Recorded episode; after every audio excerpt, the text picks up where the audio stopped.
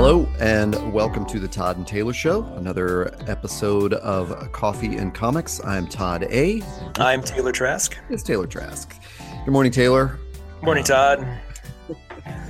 This So- is this is turning into click and clack the car talk. Like I worry that at some point we're just going to be the, the car talk guys from NPR. We're just like, and Todd, I can't believe it's another beautiful morning here at Denver. Like, Hey, if we get those big NPR dollars, yeah. Well, apparently, apparently the click and clack guys, like I think they film in, or they tape in Boston, and their like studio is really well known. It's like that's where they do it. Like it's become it's it's kind of like Boston's you know Prairie Home Companion. It's like that's where that happens. We should all respect and and behold the where click and clack is recorded. I don't think they record there anymore. I think the show's over. But when it was happening, it was there. right.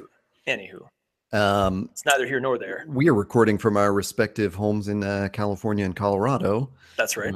Uh, we are legitimately recording this in the morning when we would be drinking coffee. What coffee are you drinking today, Taylor? Well, Todd, this morning I'm drinking a, a small latte from the fine folks at Dunkin' Donuts. Uh, after last after last week's sort of like you know very very indie pick, I figured I would um, because and both my pick in terms of my comic or my graphic novel last week and my coffee were very you know very indie and sophisticated. I feel that my picks this week are a little a little more mainstream, so I wanted a little bit more of a mainstream drink to accompany that. How about you? I love it. Well, after last week and my uh, very um, Philistine pick of Starbucks, I went out and bought myself some ground coffee. I thought I'm going to wake up this morning. I'm going to go through that process of uh, making iced coffee myself. Um, as you know, I don't drink hot coffee. Uh, that's the devil's temperature. Um, so I, uh, I bought a great house blend from Peet's.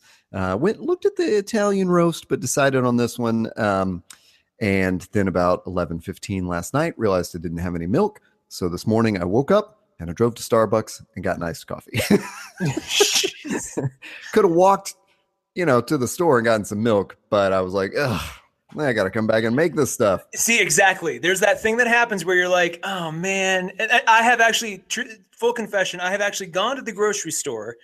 Um, you know, when I was out of milk or cream or what have you, gone to the grocery store and instead of buying the milk, I went to the Starbucks in the grocery store Right. to just buy a latte and go, I'll deal with this later. Because by that point, you're like, I just need, I just need the caffeine now. I can't, I can't mess. Yeah, for this. sure. Or you do that where you buy the coffee in the store, like this is today's, but I'm also going to get the milk and the grounds for tomorrow. Yeah, yeah, I'll do it yeah. myself tomorrow, but today I got to have the infusion of caffeine.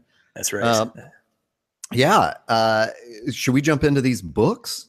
Let's do because last week um, had a lot of fun talking about Pyongyang and what was your pick, Todd? Rocket Girl. Rocket Girl. And uh, this week, well, and we're going to keep with the tradition that we're not going to tell each other the choices ahead Right. of time. So both Todd and I are coming into this completely blind, which is going to be fun. Where you know I will be just as uh, uh, sort of surprised by the choice as you, dear listener, and uh, and likewise. So let's let's start with you though this time. Um, what have you for us this week? Well, uh, not too far off the beaten path that we like to tread, which is Image Comics. Um, I'm talking about Paper Girls Volume 3. Oh, there we go. We referenced Paper Girls in your review of Rocket Girl last week, so We I was did. hoping sooner or later this would come up. Yeah, and uh actually so um uh, yeah, it's that was what inspired it really was I, I thought, yeah, let's let's jump into another comic that talks about um the 80s and like takes place in the 80s. Um that I on listening back to our podcast really enjoyed our conversation about like why are all these people revisiting the 80s and um you know what's significant about that and I I there were a couple things that came up where I thought, oh, this is just going to tie in perfectly with Paper Girls. Um, we talked about it with uh, Rocket Girl, where a, a time traveling teenage cop goes back from 2013 to 1986, and you asked very good questions about like, you know, did it have to be in the 80s in that specific year?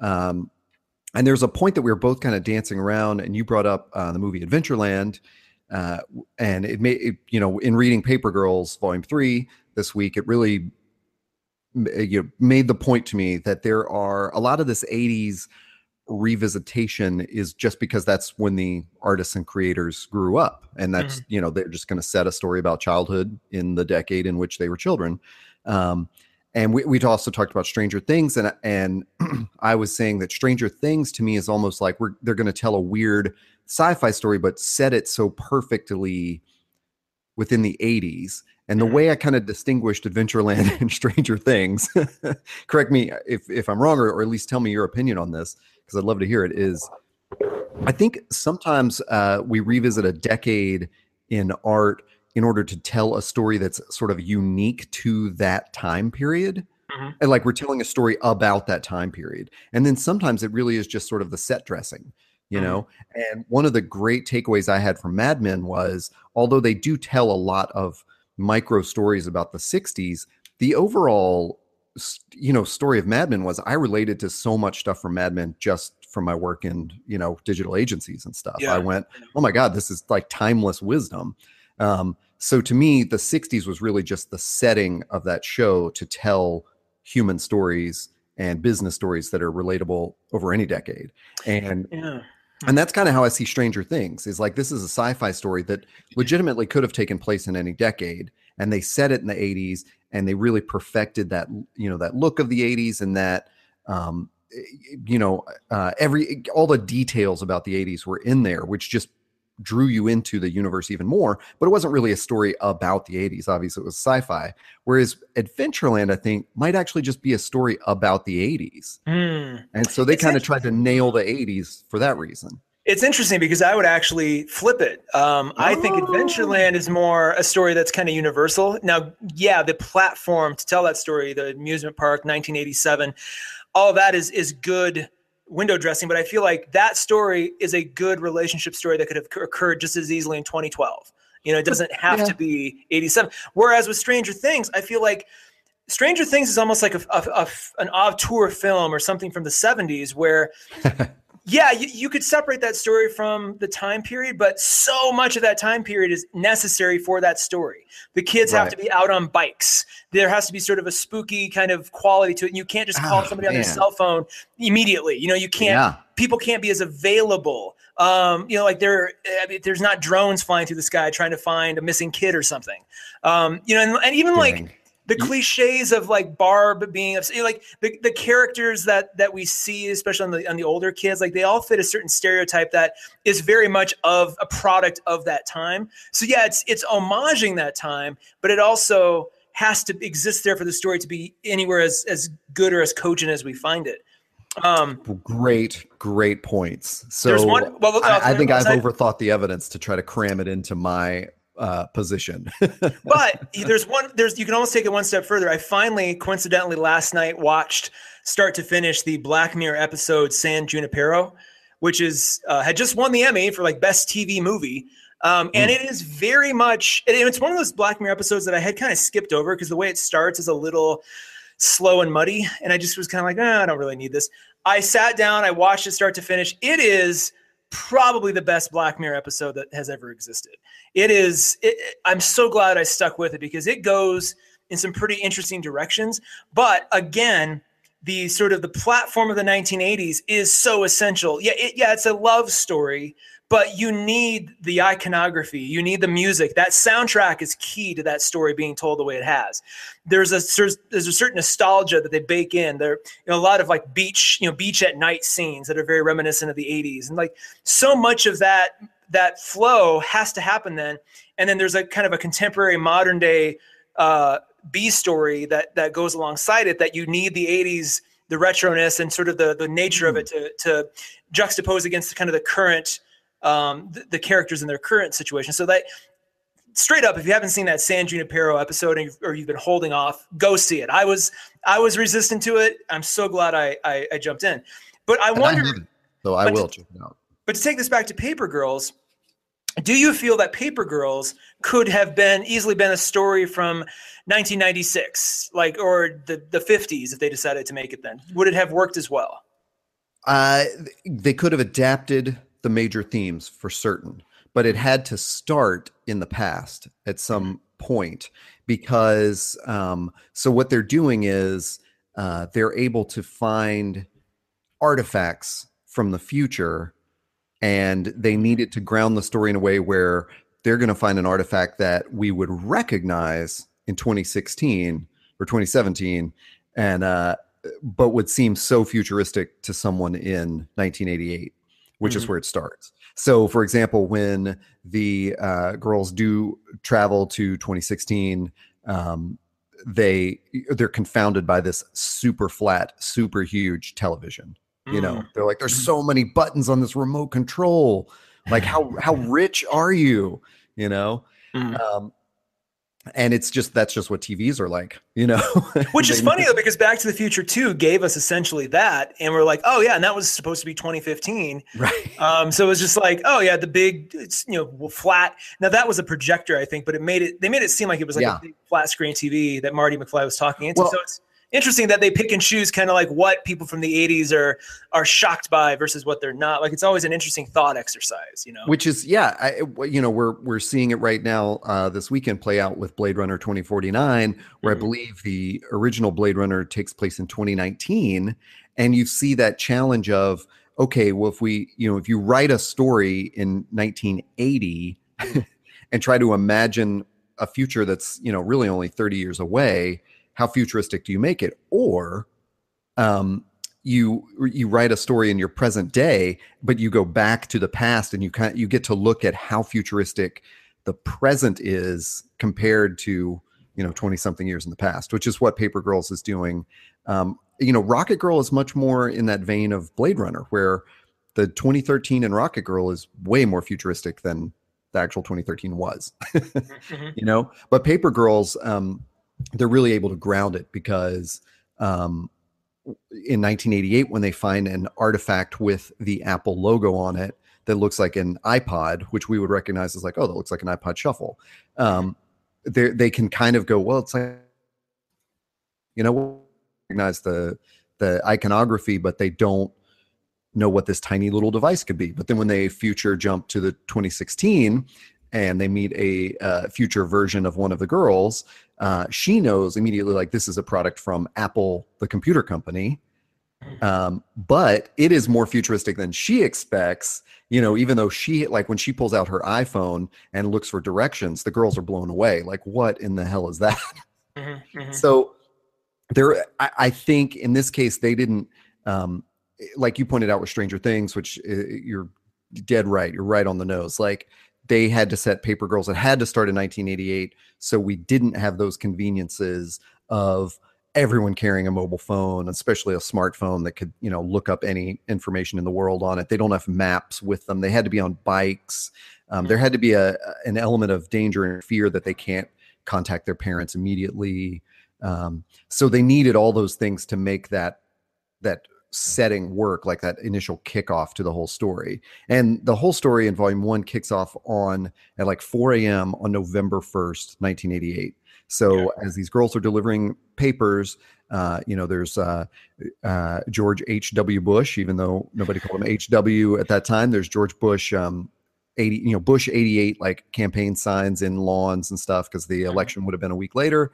And um they and it is significantly uh this would be halloween night. So halloween is like just taken place. It's 4 a.m on november 1st so all the older teenagers who are out causing mischief are out there sort of terrorizing the neighborhood. So the girls are already like on guard. Like what's going on? You know these older teenagers are going to be out here trying to um hassle us and uh just generally harass them because they're 12 year old girls delivering papers. Um so it, you know it starts off with that fear and then they run into um uh, and i think to some extent you and i are really trying to talk in detail about all these books but not in a spoilery way. So i'm yeah, really gonna try to stay away from spoilers because my you know definitely my perspective is if what we're talking about interests you please go read it because this is I, i'm not i don't want to spoil it at all. Like i'm not assuming anyone's read it.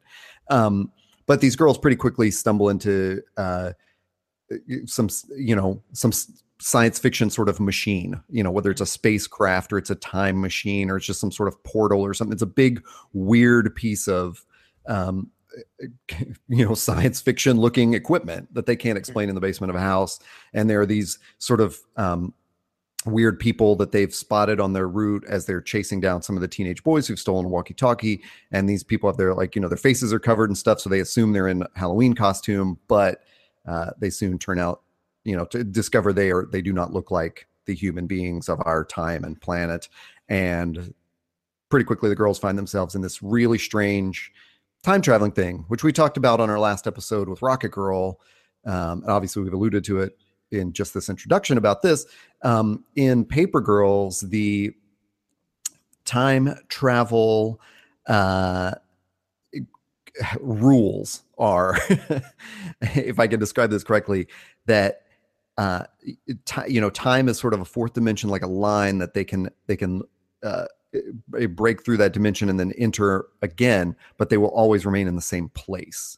Mm, so, in other words, they are always in Cleveland in this spot, which you know is is basically Marty McFly at the you know Twin Pines Mall. Well, like, I'm glad you mentioned this because one of my largest complaints about time travel in fiction has always been that it it, it kind of. Uh, too many people think that time travel is just like, oh, we're still here. When time and space uh, it's basically time and space travel because you can't you can't say hey in 24 hours we're going to travel to you know uh, to 1955 in 1954 we're going to travel 24 hours into the future let's just say.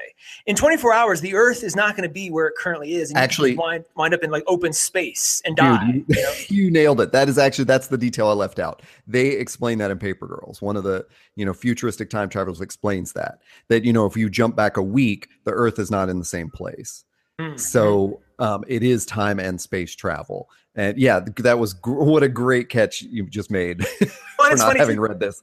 And well, I've also, read it and didn't really uh, explain that very well. Well, there's a there's a net there's a documentary, not documentary. There's a short film, little animated short film on Netflix called World of Tomorrow, and it's this um you may if you've seen it in your queue, it's kind of like stick drawings, but it's so the animation's really just primitive, but the story is so good because it's about this hmm. girl, this little five year old girl who um, her the third generation of her cloned reaches back like 150 years through time to like communicate with her you know early version of herself. But when they're talking about time travel she very specifically says you know, time travel is very, very risky and dangerous because you could wind up, you know, in the you know, floating in space like so many people do. You could wind up literally crushed under the Earth's surface because you didn't pinpoint it correctly, or you could just wind up 100,000 years ago and die, you know, by a saber-toothed tiger or something. So just this idea that time travel is always, with the exception of Doctor Who, which is why I like Doctor Who so much because space is always an element of the travel that occurs. It's right. always bugged me that so many things, Back to the Future included, never bring that point up. Like, hey, we have to coordinate like exactly where the Earth is going to be at exactly that time. You know, and I, we could be even ten feet off the street. We have to be exactly right here. So I'm right. glad Paper Girls actually, you know, leans into that a little bit, explains that, fleshes that out. That immediately gives me, as a reader, I'm like, okay, good. Oh, good. They're thinking through everything. You know. Right. Yeah, and it's um I think that too gives it a better um uh, it, you know, I mentioned last week. I, it's I, I, sometimes walk into time travel stories with a little apprehension of, oh, what's their twist going to be? You know, because mm-hmm. I'm not so much interested in like getting the science as believable as possible, even though that's very interesting. It, you you got to have something more, you know. Mm-hmm. And Paper Girls, um, I think it's especially at the time when I started reading it, definitely could seem sort of derivative of other contemporary works, especially um, like Saga and uh, maybe even Sex Criminals, which of which I've only read the first volume, but um, just some of those image kind of tropes mm-hmm. um, where uh, you know when they they encounter like basically in that first volume. So I, you know I'm not again not spoiling anything, but they um, they kind of quickly encounter like two groups of people from possibly from the future, you know, who mm-hmm. are uh, obviously in some sort of conflict. Um, and the one that is in uniform and looks sort of like soldiers or something, they have this way of speaking, which is very much um, a lot of it comes like there's a uh, oh, what do I want to say? There's a you know um, a dialect like that in Saga where certain people talk with this you know uh, specific kind of dialect, and that's sort of how these people talk. Like you can you can understand these words the syllables that they're using sort of run together into different words and things like that but you can if you read it all as one big sound you'll hear the english sounds in it so you as a mm. reader can read it and then there's another group that will just speak in symbols and nobody can under you know you can't understand what that is until they're wearing like a translation device um, so it, uh, it I don't want to dwell too long on um, the overall story of Paper Girls because specifically, you know, this is a. I wanted to talk about the third volume, which uh, just came out like a month ago or so, um, and it is one of those where, um, you know, the first one hooked me, and the second one, the second volume, went to um, at the end of the first volume. The as you mentioned last week, there's always a WTF moment at the end of the first volume. Uh, you know, there's always a, a cliffhanger kind of thing. Mm-hmm. And second volume opens on where that cliffhanger left off, where the girls are in 2016 encountering the future version of one of themselves. Whoa. So uh, they, you know, they drop through the folding, which is kind of the dimensional like um, rift, which lets them jump in time. Um, and uh, they land in the middle of a street, and this car screeches to a stop, and it's like, you know, kids, get off the road and they say, "No, no, my name is Erin Tieng, and uh, I, you know I'm a paper girl." And the woman gets out of the car and is like, "Is this some kind of joke? I'm Erin Tieng." Whoa, interesting. And I used to be a paper girl, you know. and what the hell's going on? So there's a, you know, there's that. Um, so then the second volume is pretty much it's all in 2016. So it's all sort of the contemporary story. And then volume three is where I feel like, ah, oh, we finally got into uh, something where it, it really stretched out and went, um, you know, it, it, went in a different direction that I didn't necessarily expect. And I was very much invested in this whole story um, because it was all, you know, it wasn't just the back and forth between contemporary, future, and past of one person. I uh-huh. guess. Um, even though there's yeah, there's there's so much to say about Paper Girls, but this one was great. They went way back in the past, and um, they encounter uh, a woman who looks to be about her, uh, their own age, yet she has a child. Um, and luckily, one of them has stolen a translation device from one of these future beings, so they're able to put the translator device on this woman um, and can understand what she's saying to them. And so they're in this, you know, primitive um, prehistoric time and at the same time the person who invented time travel has also landed in this place interesting and so the cover uh, which i'd seen you know when uh, like i guess maybe at comic-con they released this they did like sort of a, a pre-release at comic-con this year uh, mm-hmm. and i did not pick it up there um, and and they got it at my local comic book shop. But the cover has these two women, the one future one and the one prehistoric one. But it's easy to look at the cover and think, oh wow, are these like future versions of two of the paper girls? You know, because you can kind of impose their characteristics on it. Um, so it was, it, you know, granted, I've spoiled that a little bit, but um, it was. no, that just great. makes me more interested because, like, as soon as you bring yeah. that into play, there's so I mean, let me just ask you this: Do the future versions of themselves remember the events of their former selves? Like, do they remember meeting themselves when they were young? Yeah, I mean, without getting too well, I don't. I don't think it's spoilery. No. okay, and see, that's interesting. In that moment, that's in that, that moment in volume two. Yeah, in that moment in volume two, where the young Erin Tieng has to prove to the uh, current, you know, present day Erin Tieng uh, who she is. She says, you know, the older one is like, oh, well, what, you know, where did I can't remember. She's like, what's the what was the nickname of your goldfish that you never told anybody? What was this? And then the young Erin Tieng goes, Well, what about this? And she lifts her shirt up and there's a scar, which we have seen her get in volume one. Mm-hmm. And present day Erin Tieng has that same scar and has no idea how she got it. Mm. So there's so she tell you know they tell her and that there's this very weird like how how did these things happen to me and I don't remember them.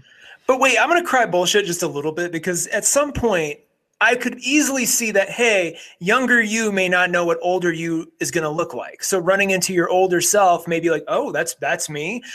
You know what you look like when you were that age. Wouldn't at any like if the if the 12 year old Todd came up to you and was like, hey, I'm Todd, wouldn't you be like, oh yeah, of course you are. Like I know exactly what you look like. I think they actually play that off in a really good way. Like you, you definitely got that feeling that she recognizes her, and she's mm. in the clothes that she would have worn in 1988.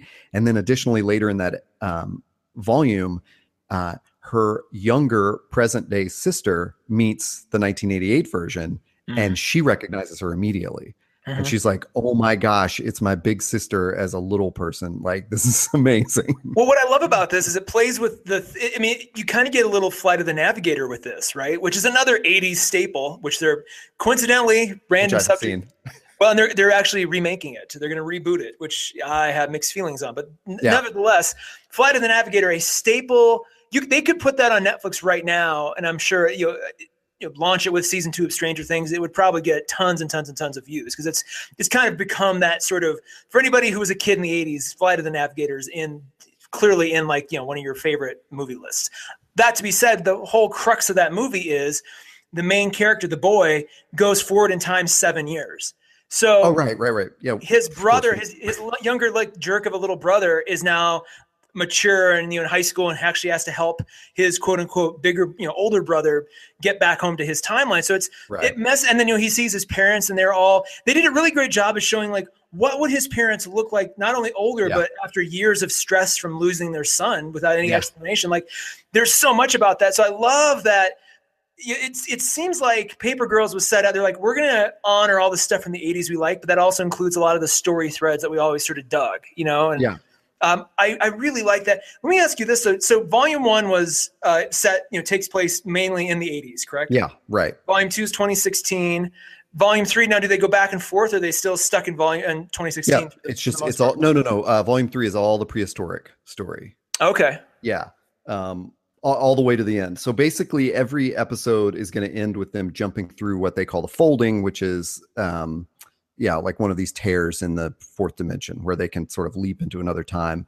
And w- the device that they find in the first volume that has the Apple insignia on it is sort of this futuristic uh, iPhone that can you know pair with a user. Uh, it it, under, it, it knows them sort of biologically in some way, mm. so it doesn't work for them until they meet the Erin Tieng of 2016, and then as an adult, it recognizes her voice and some biometric thing and it and then she is able to see things that we don't see and the girls don't see where she's like yeah it's just showing me a map and it mm. says you know here's the fourth folding and here's the fifth folding and they sort of follow these clues to get to those foldings and then jump and so yeah the end of uh more or less the end of every issue is them go- going through a folding in some way and uh you know the cliffhanger is them finding themselves in another time with some strange circumstance and trying to figure out what's going on. So this definitely is is one of those because a lot of graphic novels I really like. Postal is a great example.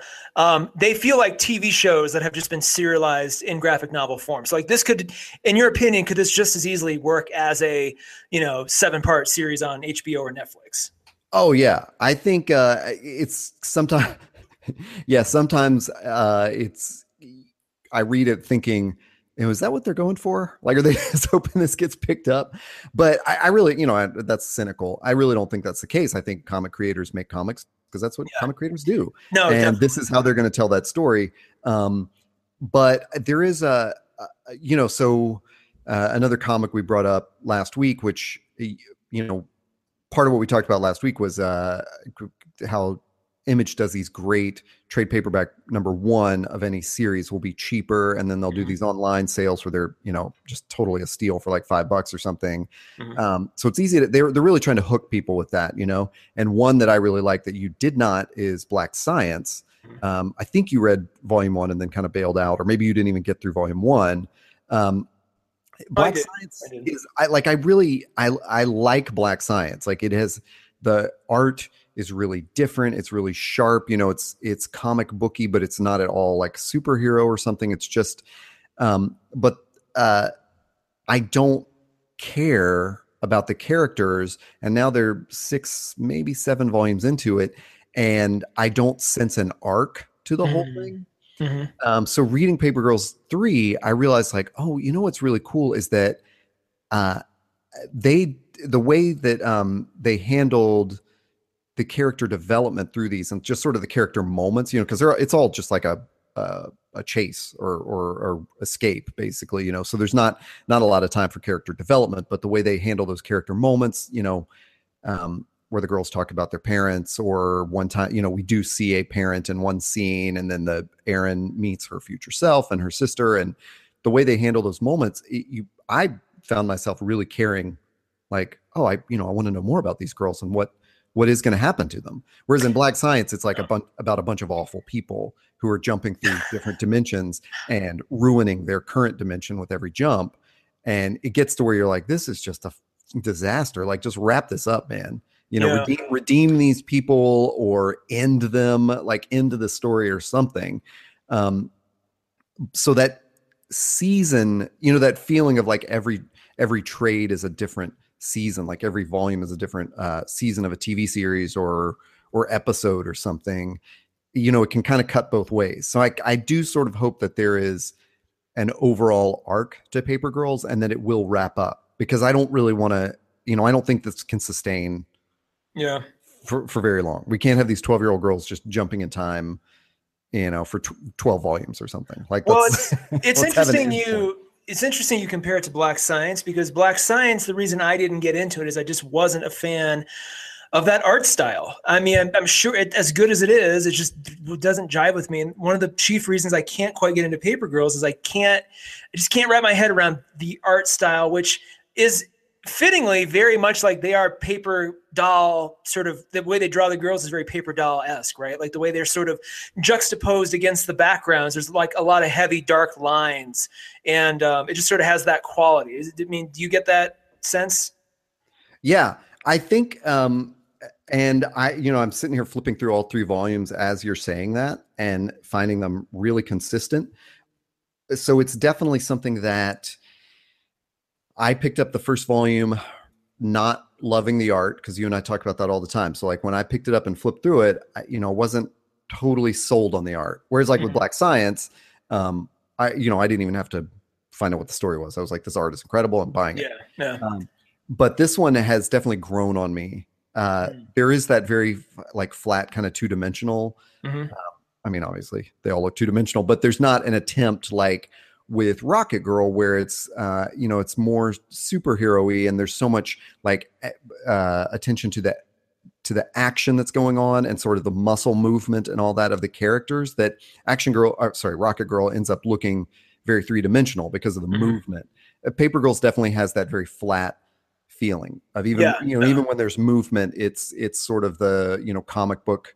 Uh, or the comics in the newspaper style of like a flat panel with like just the gesture of running or something like yeah, that. you know? yeah. It does Um, have a very fun with Dick and Jane kind of look and feel, right? Like even the way they Yeah. draw their faces is very reminiscent of like illustrations from the 50s or 60s. Which again, I'm sure all of this is intentional. It's all very a very deliberate choice. I just particularly my my sensibilities. I just at this juncture, ten years from now, I might be like all about it, but at this juncture, I just can't stick with the story with that sort of art right now. which is a totally fair assessment. And i think that's a, a big thing that's it's great that you and i talk about that in multiple episodes that you know to us the art is more important than the story. Um, because i think that's a, just an important thing to realize as a comic reader you know? Um, and that's what helps you find the comics you're really going to respond to is that is that art you know? Like don't i don't know. I just feel like don't let anyone tell you that you should suffer through art you don't like because the Mhm. story's so good because to me it, you know i don't know that's that's a thing that was told to me as a literature student with um you know just gr- like quote unquote great works of literature where i think well actually it's just if it's not you know if i don't respond to the writing of it uh that's that that's sort of the I, I can't be held accountable for that, you know. Yeah, if, if I don't like the style, then so be it. Like there's another Yeah. style I'm gonna like. It's not like there's just one canon of of great literature and that's all there is. It's you know, there's not just one perfect style of comic book. You respond to what you respond to. So um I when you can still respect the story or just the intent, Oh, even if it's not particular. Like it's just like walking to a museum or a gallery, right? Yeah. There's stuff in the gallery that you're like, hey, I, I'm glad this is here. It's just not my cup of tea right now. And I think one of the things, and you know, it sounds like a broken record, but one of the things that I love so much about the comics and graphic novel medium is that it is it's much more art like it's much more art focused than i mean yeah the writing's important but it's it's i would liken it much more to a gallery like a museum gallery than a bookstore because yeah. you're seeing all this stuff comes together and you as a as a reader can appreciate all of it. Like i mean there's so much that someone's like hey like i love this. I'm like that's great. I'm, I'm glad it exists. But my as i grow and my sensibilities change and sort of expand then at some point the stuff that might seem a little off-putting or scary to me might be really interesting you know or vice versa. Or maybe the things i'm into right now may just feel old and limiting like in 10 years. I'll be really curious to see what my my library looks like or what i come back to you know over the next 10 20 years as, as time goes on yeah um yeah i i i totally agree um I and I think that's that's probably a good place for me to wrap up Paper Girls three. I I think uh, my big takeaway was I realized I'm I'm more invested in the characters than than um, the particulars of the story. I think, mm-hmm. Uh, although I do hope that it does not become like endless seasons of them yeah, sort of jumping jumping through these different portals, and um, you know, I, I do hope that there is a, a that it's a finite story, you know, mm-hmm. with a satisfying ending. Um, but yeah, I, this was kind of the volume that got me. it's it's strange too because um, you know, without there are two. I don't not not a lot of details I want to share about that, but it's just strange that the prehistoric story was the one where I was like, oh yeah, I really like what's going on. I think it's just because they fleshed out uh, two of the characters a little bit more that hadn't really been touched on before, mm-hmm. and it, you just I just felt like, oh yeah, good. when you'd already spent you'd spent some times with them in a little bit more grounded space, so for them to go a little bit further it feels more earned. I'm sure. You know, you know feels what? like we get to do this now and it's not going to be weird or, or, or jostling. It's like oh no this makes perfect sense now. I'm, I'm i'm familiar with everything so it allows us like they're not just going to go into space right out of the gate. Right. They're going to like we're going to just like stranger things like we didn't learn too much in that first season. So now that the second season's coming out like when they start showing us all these crazy visuals of that creature in the sky and all this other stuff you're like oh yeah. my god it matters more because we spent so much time grounded for so long um, in the context of the, that story. But like if they were to do a season three and we see some giant like close encounter spaceship, you know, fly down, it won't seem weird. It'll be like, oh, we we moved naturally into these escalating dangers. You know? Yeah. Well, and I'll tell you what's important about this too is that um, as much as I appreciate the form of like the trade paperback volume, uh, there is definitely that.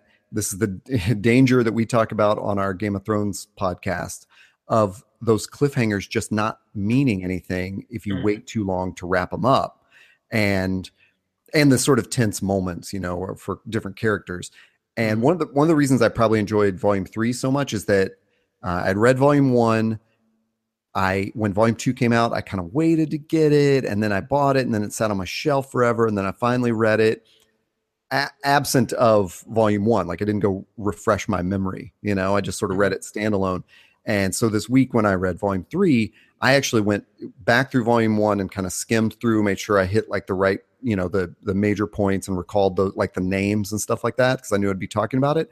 And so then volume two, I ended up rereading almost entirely right before I picked up volume three. So when I went into volume three, all of these characters and all of their journey so far was fresh in my mind. Mm-hmm, mm-hmm. And it really like it was finally where uh, and I think the other big thing is in volume three is where the girls kind of learn the game and they start um, figuring out how they can actually help the worlds that they're, you know, or the times that they're jumping into. Hmm. Uh, and uh, that was, I think that's just a big, a big turning point for it. But, but, you know, whether that's a good thing or a bad thing that you, that you kind of need to sit down and read the volumes back to back. Uh, I don't know. You know, it's just tough to go uh, six or eight months or something before you're going to get an update. That's when there's another. I, I bring up the uh, the um, series. They're not like us because yeah. I can only read that as volumes. Like it's it, it. The story is such that it has to be consumed in one one season because the individual issues aren't strong enough on their own. Like you need that that they all they're all they're all so much better when they're collected. And you're like, that was so fulfilling. But if I had to wait a week in between individual issues, like there just doesn't work. So then to go from you know volume one, which came out, I think I bought that last year or even maybe a two years ago at this point. Um, no, two years ago, and then volume two came out last year, and then now volume three is coming out uh, in November, December. But like waiting a year in between is yeah, it's a little. I'm gonna have to go back and reread those first two to get myself jazzed back up again. Even though I remember the story, I just I want to fall back into that world a little bit more and like really, you know, remind myself so that when quote unquote volume three or season three starts, Um, even though the issue's already out there, I just I feel like I have to consume it that way. But it is it is a little obnoxious to have to wait. You know, it's just like with anything you know waiting for the next season of game of thrones or waiting for the next thing especially when the story is is not quite you know it leaves you on a cliffhanger that's just like uh just it's it gnaws at you for that entire time. So then it you run the risk this is this is good to point out too because you run the risk as a creator if you if you do that too many times or if you play too freewheeling with that that time in between can make that person just go you know what? I don't i hate this thing. Like the amount of stress I've had to endure waiting for the next chapter, and I think Walking Dead fans can attest to this. It just makes you George Martin makes, readers. exactly, exactly. It just make you it makes you. You know what? I just I'm just I, I I had to move on. Like I had to fill that gap with other stuff that's now more I, I, I, prefer more to this other thing so you got to like really yeah, be yeah. cognizant of how much time passes that you know we've beat this to death on any game of thrones or grrm discussion so yeah I don't want to well, go back there, but but I appreciate the way you you frame that because it is something for creators to bear in mind, and it um, as much as comics gives you this great medium to tell like each you can think of each volume as more of like a this a season of a series you know yeah, yeah. and so it's cool that paper girls and, and many others are arranged in like you know this the arc of volume one is going to take place in this time in this setting and the arc of volume two is this and the and it feels very seasonal and it's very cool but what's in my head is like i hope you have an ending and i hope you can wrap this up is because of things like east of west another thing we've brought up where i know i'm interested in that story like it has so and the art has everything it has so much going for it that appeals to me mm-hmm. but they're so deep into it now yeah. that i kind of feel like we'll just wrap it up and then i'll go back to it but if they wrap it up and it's 12 volumes 14 volumes or something then am i going to go you know what i just don't have time to read all that mm-hmm. but if you gave me mm-hmm. sort of like here's five volumes and it tells the whole story and they're basically each one of them is an act and end of end of each one is an act break i'm going to go yeah okay i'm into that you know thing is though with east of west specifically is at some point if you don't like where the story is you can just bail and feel fulfilled right like you don't right. have to although the way they're i mean they're constructing it very I, I don't know if jonathan hickman ever has an outline um per se like a master like a show bible or a, a series Bible because he's writing so many different things. Like I just don't know how he has the time to get that advanced. But then you look at something like East of West, or especially his other his other series he's doing, which is the Black Monday Murders, which we'll probably review on a future episode of of this this show. Um, but that like you're like there's he's got to have this planned out. It's so right. intricately woven, and especially East of West, like they're definitely heading towards an end game. Um, you know, and have been yeah. ratcheting that up little by little. So, but at the same time, if you if at some point if East of West just isn't delivering, and I say this because I I read I purchased and read the first three trade paperbacks over the course of a weekend, um, and then I ended up trading those in for like the hardcover sort yeah. of you know omnibus one. Um, but like that, I remember thinking like finishing that first volume like wow they they all end almost like it's almost cinematic right because when you put a movie in the theaters and Kingsman 2, which we reviewed on another episode, is kind of the same way. Like you got to make it for both the people who have followed you and the story so far, but you also have to expect some people are going to pick this up and read it and not have any idea about what has come before. So it almost has to kind of feel like it's its own thing so that if they decide to put it down, they're like, oh, well, that was fulfilling. And East of West kind of does that. It all definitely has an arc, but each volume sort of finishes in a way where you're like, if I don't read anymore, I'll be satisfied and I could always pick it up later and, and jump back in. So don't don't forget that when you're kind of sort of thinking about the length of a series. Like another great example is Invincible, which has been running for right. forever. Yeah. And it's about four issues away from finally finishing. Um, but I came into that because uh, I'd always been intrigued. I'm like, well, that's interesting. But what it took, an image was smart to, to kind of push this, or, or Robert Kirkman was smart to, to do this, there was an issue in one of the free comic book day kind of image sales where the first two pages were literally an infographic of everything that had happened into the series up until that point.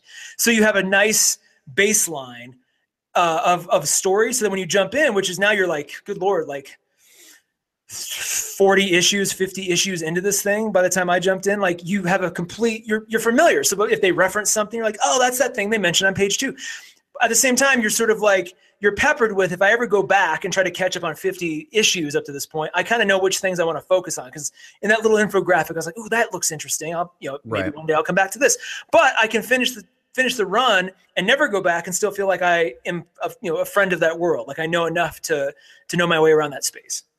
Well, and that I mean, and you know, something we brought up in the last episode uh, that speaks to the the perceived difference in one of the big two superhero publishers versus an indie like Image, whereas Invincible's running much more like like Batman, you yeah, know, where you could grab a volume of Batman and read it and be familiar with the characters and really like the story within that volume and then just put it down and never pick up another volume of Batman. You know, it's not but I think with some of these titles like Black Science or East of West or Paper Girls, we I, I, don't know what it is that makes us assume that there is a grand arc to the story, mm-hmm. but I definitely don't. I, I, and those are very particular because East of West, for example, is basically talking about the apocalypse. I mean, the mm-hmm. four four yeah. horsemen of the apocalypse are are reborn as children in this time. Mm-hmm. Um, uh, paper girls we're getting the girls stranded in a you know time that they don't understand uh, black science they're getting stranded in a dimension they don't understand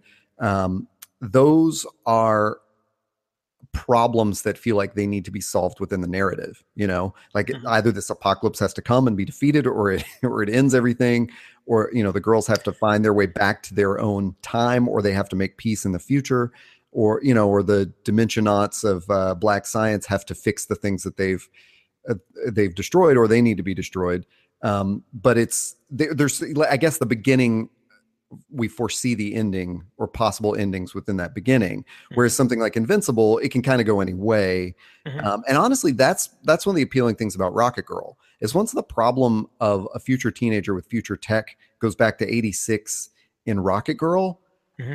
eh, i mean they could just show like the adventures of rocket girl in 1986 mm-hmm. mm-hmm. i don't know that they really need to have a story arc that explains all the you know what the Q engine is and blah blah blah. It's like, hey, just destroy it and then move on to your next story. She could. So you're saying like Rocket Girl could go on for another ten to fifteen years very comfortably if they they they to. could pivot that story for sure and say, no, we're just telling any number of arcs within this conceit. Well, you know? And Paper Girls could go on that long too, because what you've set up is the ability to follow those girls, you know, into high school and beyond, kind of like Harry Potter.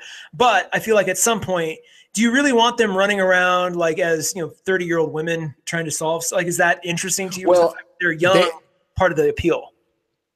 Uh it sounds dirty the, and gross. The, i did not mean it to sound that, that way. they're young is part of the um the the tension of the plot you know that they don't know very much like they're sort of like we don't know what the adults know. Mm-hmm. but um because the problem is real they don't quite understand it by volume three that they are actually being pursued um, and so that's another, they are being pursued by this sort of future army that we've seen in other episodes where the, you know, the, uh, these future people, the, the ones that have the interesting dialect where they speak in a kind of weird version of English and are mm-hmm. in soldier attire, like in armor. So mm-hmm. they've, they've encountered those people, but they don't really understand that they specifically are being pursued and we, the reader do. So just setting it up like that makes it feel like, eh, you know, you gotta, you gotta wrap that up.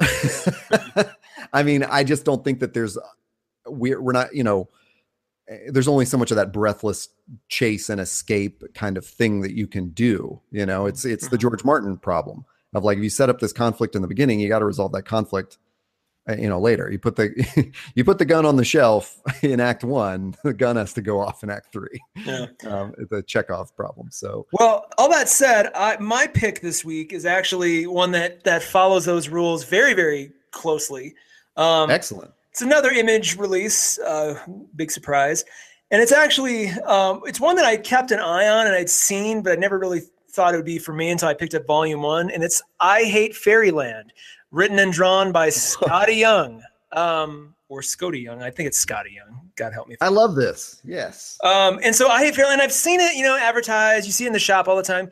Their covers are just always vibrant, candy colored, really, you know, really interesting. So I finally, when I was in North Carolina back, goodness, back earlier this spring, I picked up volume one and was so just delighted by how goddamn fun it is and how like just completely um, messes with the all you know the like goodness hundreds of years of fairy tale tropes at this point.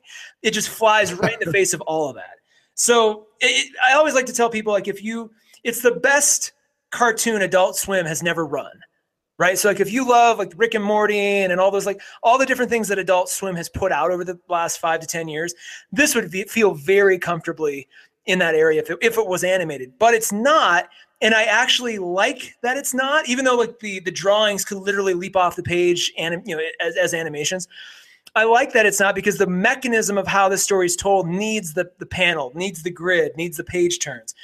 Kind of the same way I don't like, uh, this may surprise some, I really don't like the Rick and Morty comics. As much as I love the cartoon, like once you read it, you're like, oh, this just doesn't, even though the drawings are there, they look like they're supposed to look, the dialogue sounds right. It just, it does not work as a comic in my mind. It just, you lose a lot of what makes it work. And I think if you were to take I Hate Fairyland and put it on the screen, as an animated movie or an animated show it just wouldn't again wouldn't feel the same but again very comfortable bedfellows um, i'm actually going to focus on the illustration before I, I, talk about the story. The illustration is just i was going to ask like i know a little bit about Skottie young. Uh, uh, is he both the writer and illustrator of yes yes i hate fairyland? Okay.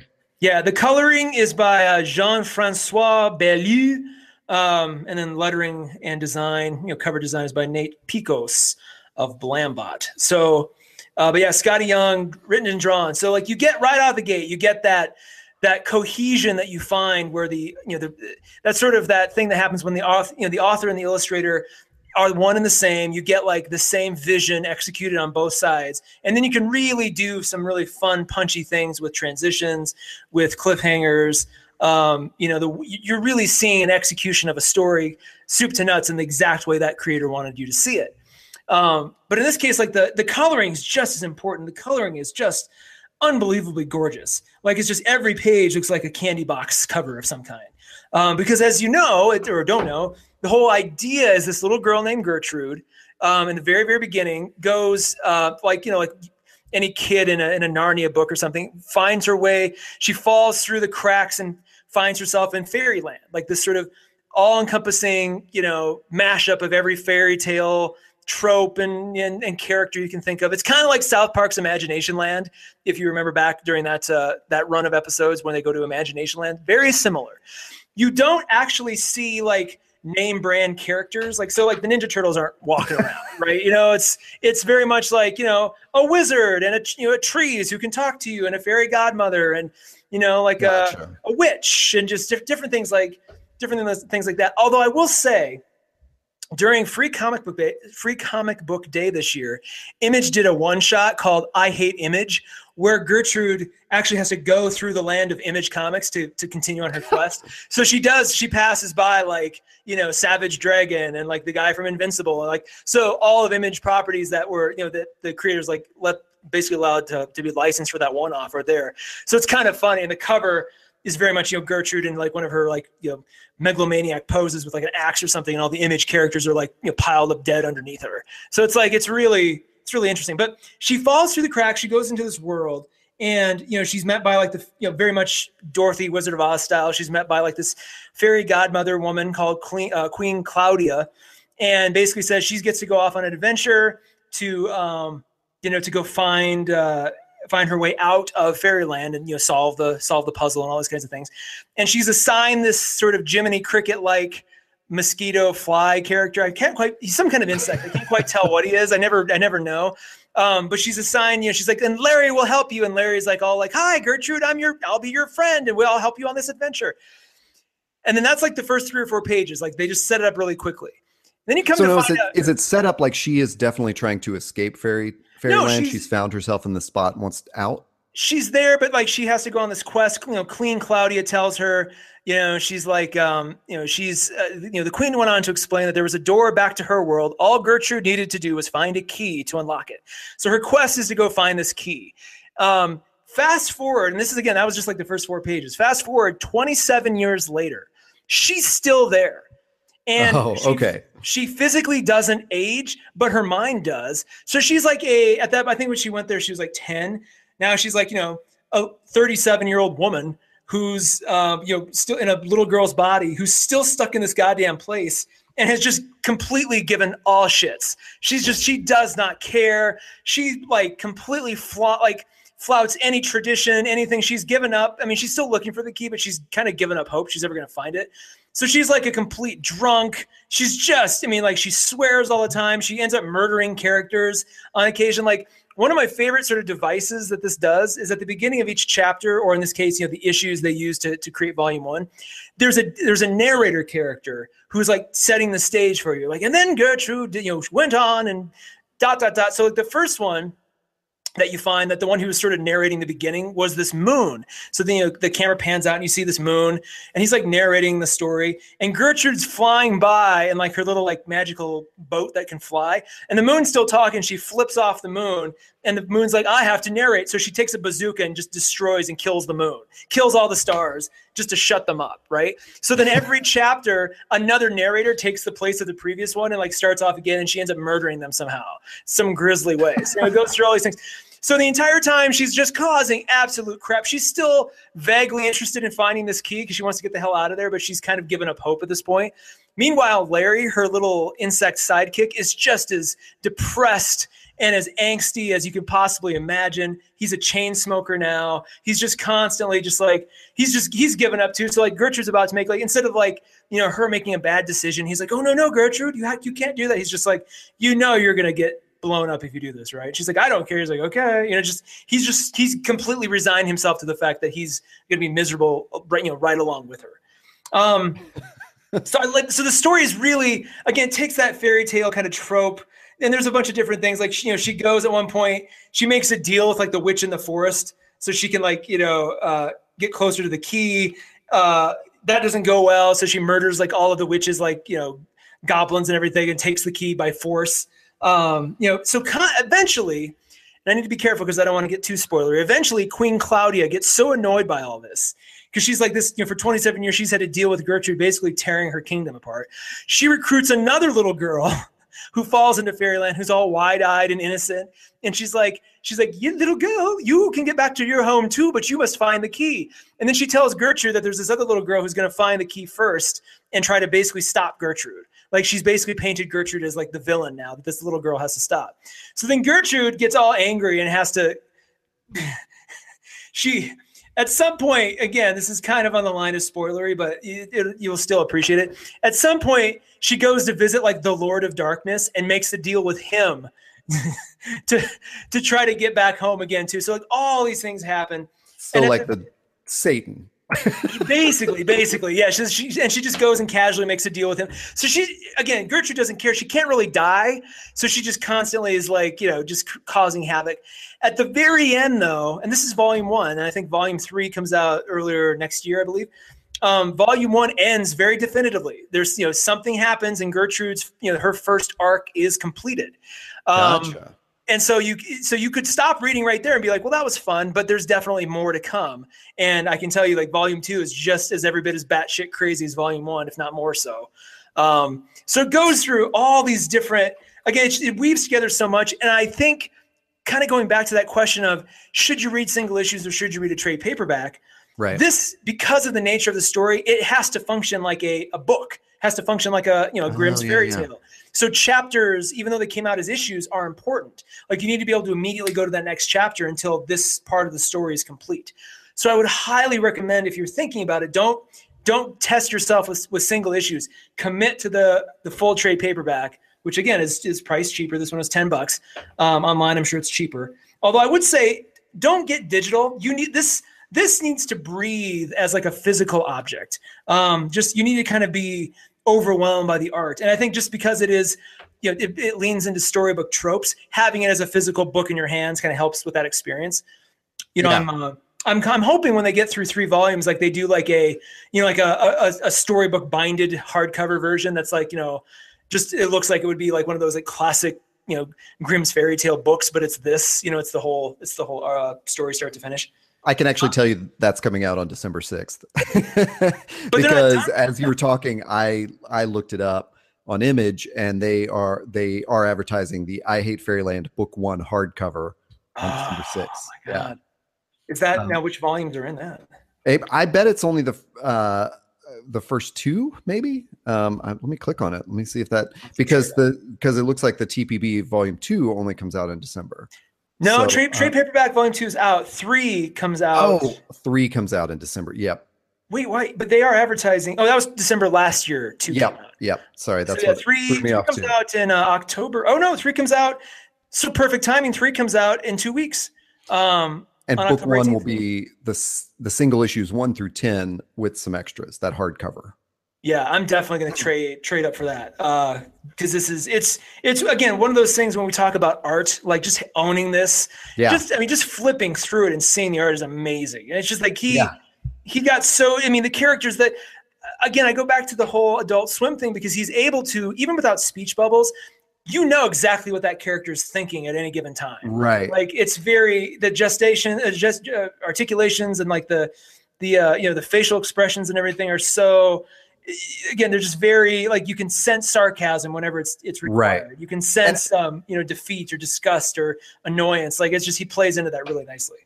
Yeah and i'm just from looking at what i you know what i've seen uh looking up this book um it's it, i love the adult swim comparison because it is very cartoony mm-hmm. art. Like it's not um we're not talking about like uh, uh, comic book style or any sort of realism style where it's you know oh god no no yeah no, no. it's yeah it's very and it's very much like a a parody of children's art you know the way yes, that Gert yes. is drawn and and I love what you said about you're exactly right you can tell exactly what is going on in that character's mind just from the expression on their face because it is eh, you know heavily relies on those uh those you know cartoon standards of like this you know a frown means this and this kind of smile with this kind of eyebrows means mischief and you know and like the tongue hanging out with the x's on the eyes. And uh yeah it's like really heavily draws on that iconography um and it just looks fun and silly and awesome so. And they have a lot. There's a there's definitely a sense of scale the whole time that I appreciate too. Like you can feel like the the largeness of this world as she moves. You know, and there's certain characters, nice. you know, five stories tall, and so when she's talking to them, like they do like a close up on her and then a, a wide shot to show like you know her her scale compared to that character. So you always get a sense of oh this is a this is a a big world. This isn't just some little you know little thing. It's it there's a scope a giant scope you know that that uh, you know goes on and on and on which is you know it helps because as she's trying to find this key if the world felt small you'd feel like well is she just dumb? But like you realize oh god this thing just it's almost infinite. It just keeps going. So for her to find this key yeah it's probably probably a little hard you know? Mm. now was would you say that um story and art are are um just as equally important in this, or is you know, do you get the feeling that uh, the story lacks in ways that the art makes up for, or something like that? I think the story's fine, but I do know there are specific. You can tell there are specific sequences that he has only because they were fun to draw and fun to see. So yeah. I think that. Uh, the art i think is the anchor the story itself just the you know the plot and the basic overall arc itself is is very interesting obviously you can't have any of this without that you know, yeah. has to be in fairyland, has to be this girl, 27 years has to have passed. But I yeah. think just the the art, I think, dictates a lot of where the story goes because it's just a matter of like, you know, how and and honestly, I've in talking to different comics artists and and, and working with some, like I've seen a lot of it is like, you know, what are they interested in drawing at any given yeah. time? You know, and even Jonathan Hickman has said that about Nick Dragotta. He's like, you know, Nick and I, because Nick illustrates East of West. No, Jonathan Hickman will say, you know, it's very much a partnership. You know, I'll ask I'll ask Nick what he wants to draw. I'll tell him what I've kind of thought about story wise, and we'll come up with a compromise. And to the point where there was an entire East of West issue that was completely silent. It was just purely a, a uh, an assassination attempt, and you just see that whole thing without any dialogue whatsoever. So it was like hmm. clearly that was an issue that Nick Dragotta was like, I just want to draw that, and Hickman's like, okay, you know, whatever you want to do. Because at some point you got to remember, you know, especially with a lot of these illustrators, it's a lot of work goes into every panel. I think we sort of sometimes forget that when we're looking, especially at a trade paperback yeah. or something like as you're as you're going through, like you have to re- you stop and remind yourself, hey, every panel was drawn and colored. You know, so at some point, an artist is going to get kind of sick and tired of drawing something that they're not super interested in or is not inspiring to them. So right. I think in this case, you definitely get you definitely get that. Well, and I, I, think my question was kind of leading because in that case where the writer is the artist, there's much more of a you know symbiosis there between story and art where oh god yeah. he can tell so much of the story through the art. Like he he already knows how to do that. So um yeah it is kind of a leading question to ask if one uh, you know overshadows the other. Um was this now you may have mentioned this um as you talked about when you found it but had you heard of this before? What led you to pick this up? Was it just pure reaction to the the art I mean, every time you go to Image Comics and you see what their releases are for for this week's Wednesday, you know, release schedule or next week's, it's always been a cover that has come up. So I've been familiar of it just that way. And when you walk into a store, you you know you always you you can't help but notice it. It's so distinctive looking, and the colors are so very specifically you know, you know vibrant and everything that you can't help but see it. So it's always been there in the corner of my eye. And I think when I just walked into this particular store, it, just, it caught me in a way. And I think I saw volume one where I was like, you know what, this kind of it just looked like an adult. I mean, that I thought that at the time. This looks like an adult swim series for some reason. Interesting. And yeah. I think at some point maybe I'm making this up, but I could have swore at some point somebody told me, like somebody who kind of knows me fairly well, said, "Oh, if you like Rick and Morty, you'll love I Hate Fairyland." Oh, okay. I, and it just feels like a good endor- Even if you went in imagining that, that was. that's I, I could have swore somebody said it, or I read that like on a Reddit forum somewhere where somebody mentioned yeah. it. Just that sort of stuck with me, so I was like, "Oh," but I'm so glad it did because it's not something I would have intuitively picked up otherwise. I didn't realize how very adult. I mean, it's an adult story. It's not right. a kid story. It's just you will never find this in the kids section of a comic book store. If you do, that person needs to, needs to put up there because it's not meant for kids at all. I should have I should have started with that because this is not a kid's story. Um, I think it's pretty evident from the cover, the bloody battle axe with the little girl who's missing a tooth and hiding a bomb behind her back. Um, yeah, yeah. And all the beaten up fairy tale characters around her. That cover, and you know what's funny is that um, uh, because it's funny how much yours and my uh, comic tastes overlap, and especially like when we ha- we're we're both into image so much, but we get different titles. I've missed this every time. Mm-hmm. Like me just dialing it up right now just to see what you were talking about is, I mean, that's one of the great reasons that we do the show the way we do it, where we don't tell each other what we're talking about beforehand yeah. is yeah. because I'm like, holy crap, I'm gonna go get this. This is awesome. It's I so worth it. It's so worth it. And then if you like it, if you like it, get in volume two. But like if you you know if you want just the one-off experience, volume one is, is soup to nuts exactly what you need. But it's so fun. Now, have you gotten like, volume two? Yeah, oh yeah, I've, I've gotten that, okay. and I'm sort of I'm waiting. Again, it's kind of like they're not like us. I'm waiting for volume three. I'm not going to read single issues. I, yeah. I I think the single issues are stronger then they're not like us but it's still again and you need to experience it like a fairy tale book where there's you know you read it in one sitting and then you're done until the next one comes out so it's it's got to have that kind of feel to it. And like, again the, the physicality of it i think makes a huge difference. Um, but it's so much fun. Like especially like i felt after last week at reviewing pyongyang which was an amazing book. It was a little little heavy you know a little uh, you know a little too real. So i kind of wanted something this week that was you know much more just fun funny just like kind of shows you how extreme this medium can be when you when you really want it to to have some fun and go crazy. It, again, I sound like a beaten record, but as or a broken record, but as as as batshit crazy as Kingsman One was, this you'll have the same feeling here. Where you'll turn a page and just go, "Oh my god!" Like just they yeah. they don't they don't uh, he doesn't pull any punches. Like it's it's very much you anything could happen. Well, do you think? um uh, I don't know. I already have my own form, like, you know, kind of half assed opinion on this. Like, it just looks like a book when we come out of a discussion of something like Paper Girls and that, that whole heavy discussion of like, how do you get into the whole story? You know, how do you get into like seven volumes that are already out? And is it, does it actually have an arc and an ending and all that kind of stuff? This is really the opposite of that, where, yeah, it's almost, uh, I would relate it maybe to Chew, which is one that I liked, even though it, it ran for a really long time, where you can grab volume one and then when volume two comes out, you, you might pick it up, you might not. It's not like you're going to feel like, oh, well, there was some personal conflict set in motion in the first one and I have to get number two. And, mm-hmm. you know, it just looks like a, a fun book to dip in and out of. Yeah. Oh, totally, totally. It's a good, you know, again after after important reading, right? Um, it's it's very much a, just a fun palate cleanser. That yeah, it's, palate it's, cleanser. and it's got, and that that sounds like it's diminishing it. It's not. Like it's beautiful to look. Like you could just flip through it and not even read it, and just you know highlight certain pages and just like stare in awe at just how fun and imaginative it is.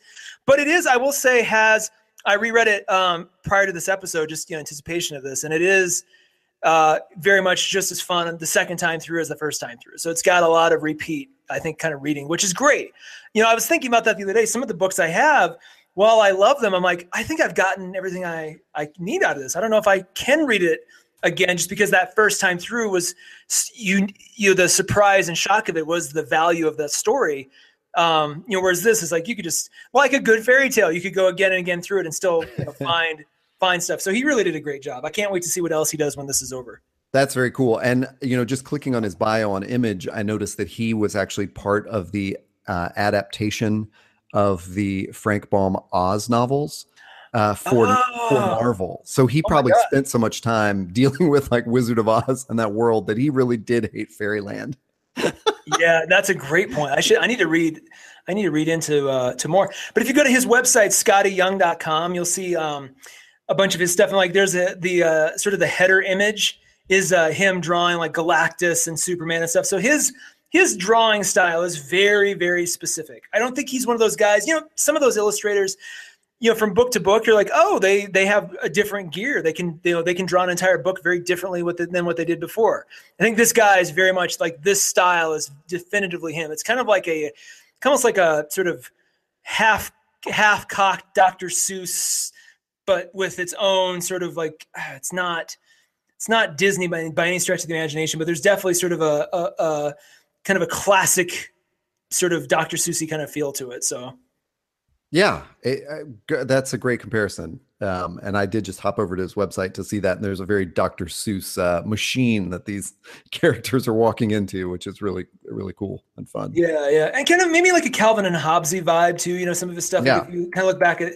Calvin and Hobbes books, there's a, you know, there's a, uh, there's a similarity there too. So it's, yeah, yeah. This is definitely the dark twist on that for sure. yes. Oh, yes. Clearly. But God, so pretty. Just I, am gonna totally yeah that hardcover when it comes out. That's I can't wait for that. Uh, yeah, but that's, yeah, that's awesome. that's all. That's all for me this week. Great. Well, where can people find this podcast? Well, they can find it on iTunes, Stitcher, Google Play, Pocket Casts. Um, look for the Todd and Taylor Show. Search for it. Tell your friends. You can also find us online. We are uh, find us there on Twitter and Instagram, and of course, findusthere.org is the website where you can find this and all our other podcasts. We do one called Wednesday in Westeros, where we talk about Game of Thrones. We do one called Fan Theories, where Emily and her now fiance um, chat uh, about fan theories across different movies, books, different things like that. And we have just a bunch of other shows. Check us out, findusthere.org. Sounds great. Uh, Taylor, I will catch you next week for another Coffee and Comics.